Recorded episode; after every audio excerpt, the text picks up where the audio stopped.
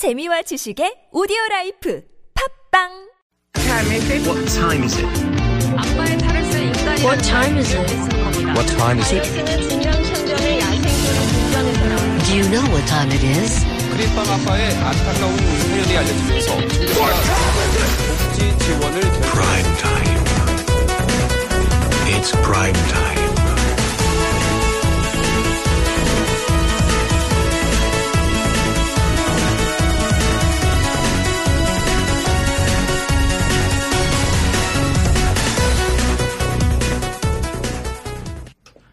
So last Friday, the Bank of Japan expanded its stimulus program by doubling the purchases of exchange traded funds or ETFs. Now, this means that they were continuing their expansionary policy. However, a lot of the investors were hoping for something a little bit more dramatic. Uh, the BOJ said it would carry out a quote comprehensive assessment of its approach as well. Now, this was deemed to be a tacit admission that it has been so far unable to uh, defeat the uh, debilitating uh, wage and price stagnation afflicting the uh, Japanese economy for decades now. I, I suppose it's safe to say, despite uh, what has been some massive bond purchases, even negative benchmark interest, interest rates. So basically, are they out of bullets? Um, has the Bank of Japan basically thrown their hands up in the air saying that there's really not much more we can do? And how is that going to affect everything, not just the Japanese economy, but the global economy as a whole? And of course, uh, as uh, people here in South Korea like to say, if we are a decade and a half behind uh, Japan, um, are these sort of uh, ominous signs for what South Korea has to deal with? Give us your thoughts. Text us at pound 1013 for 51 or send us a Kakao Talk message by adding TBS EFM as a plus friend. For our economic focus, we're always pleased to have joining us a good friend from Catholic University of Korea, economics professor Yang Jun-suk. Professor Yang, thank you very much for joining us again. Happy to be here. Okay, so we uh, had this BOJ announcement. Uh, they're saying they're going to uh, purchase more ETFs, uh, more expansionary policy. Um, just tell us about what th- th- that decision entails in technical terms. Okay, well, there's basically two major uh, initiatives. One you just mentioned.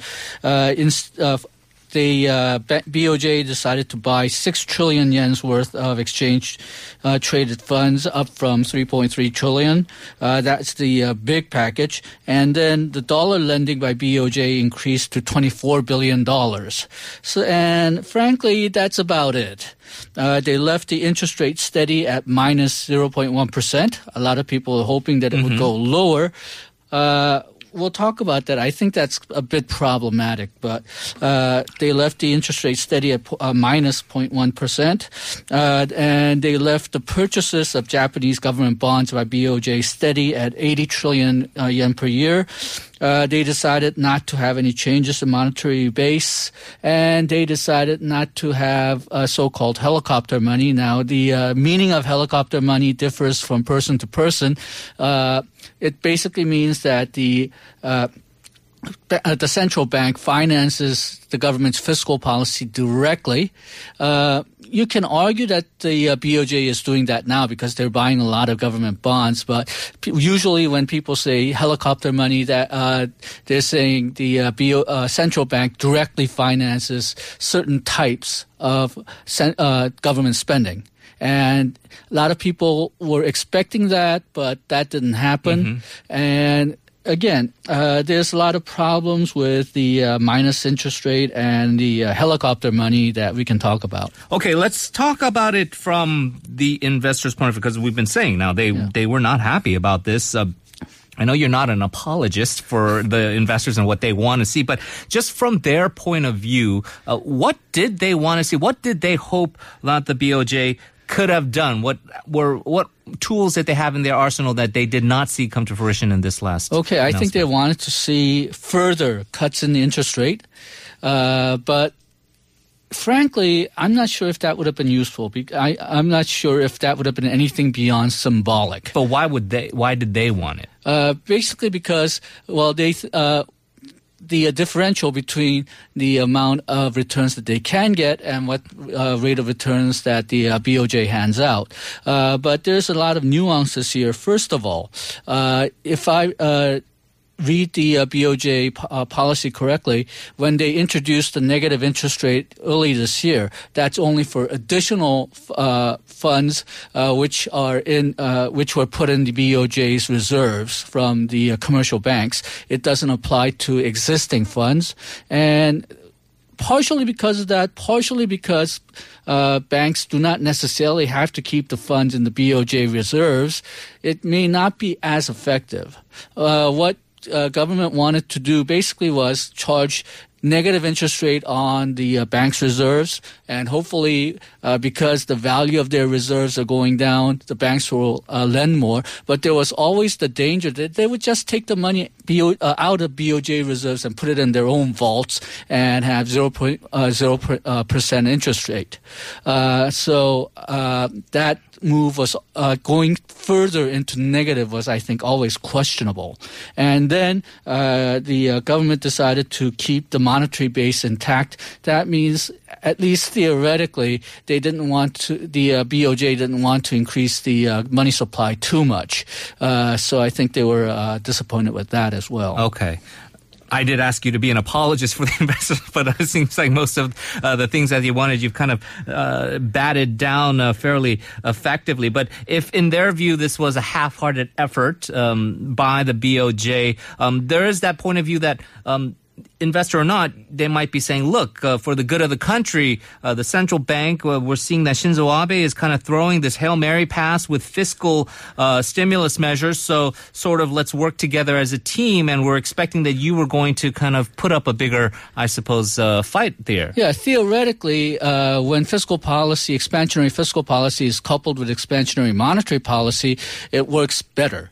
Problem is, the uh, monetary policy seems to have gone as much as it goes. Uh, we're dealing with the uh, negative interest rates here, and as I mentioned before, there's no real way that government can act really force a negative interest rate. They could just take the money out of BOJ reserves and put it in the commercial bank's own vaults. So there's always been a question of how effective negative interest rate is going to be, and whether going deeper into negative will be effective. Now, this is an untried policy, more or less. So, who knows? Uh, the Europeans are trying it, uh, the Japanese are trying it, and if we get enough data, say about five years from now, then maybe we can make a more intelligent guess. Uh, but for right now, uh, the uh, whether this uh, we have to make the decision on whether this policy will be successful, not purely on theory. And right now, given the uh, mechanics here, uh, it's questionable. Now, aside from, I suppose, this uh, disappointed response, the idea that the BOJ has been a little bit uh, meeker in in this uh, current announcement. Is there also a sense that the BOJ and, and do you buy this school of thought that they've sort of signaled that, or they've res, uh, raised a white flag that's saying basically, look, you know, Abenomics and QE and, and all of this massive uh, monetary stimulus, it just hasn't had the desired effect or it's just not effective? I think they're almost there. I think there's one major policy that they haven't tried out, which is the uh, so-called helicopter money that I've talked about. Now, a lot of analysts argue that Japan is uh, doing helicopter money already because they're buying so much government bonds. But at least some people define helicopter money as directly financing certain government projects through printing money. And the problem with that policy, though, is that that's you usually see that in dictatorship banana republics. uh, so that's uh, really a hail mary pass squared, uh, and. China is doing a bit of it right now, but they're doing it more uh, more because it's harder for them to get financing rather than as a macroeconomic policy. Um, and I think if they get desperate enough, they'll try that. But uh, we're not quite sure what the effect of that is going to be. But you're saying basically, then I suppose, bottom line as we wrap up this uh, part of the discussion is that um, essentially, yeah, I mean, aside from that uh, helicopter money, Hail Mary pass, uh, there really isn't uh, much more that they can do. We're going to continue our discussion with Professor Yang. We're also going to be talking to an economist uh, uh, who has an intimate knowledge of the Japanese economy. He is Japanese himself. Join us for that. Stay tuned.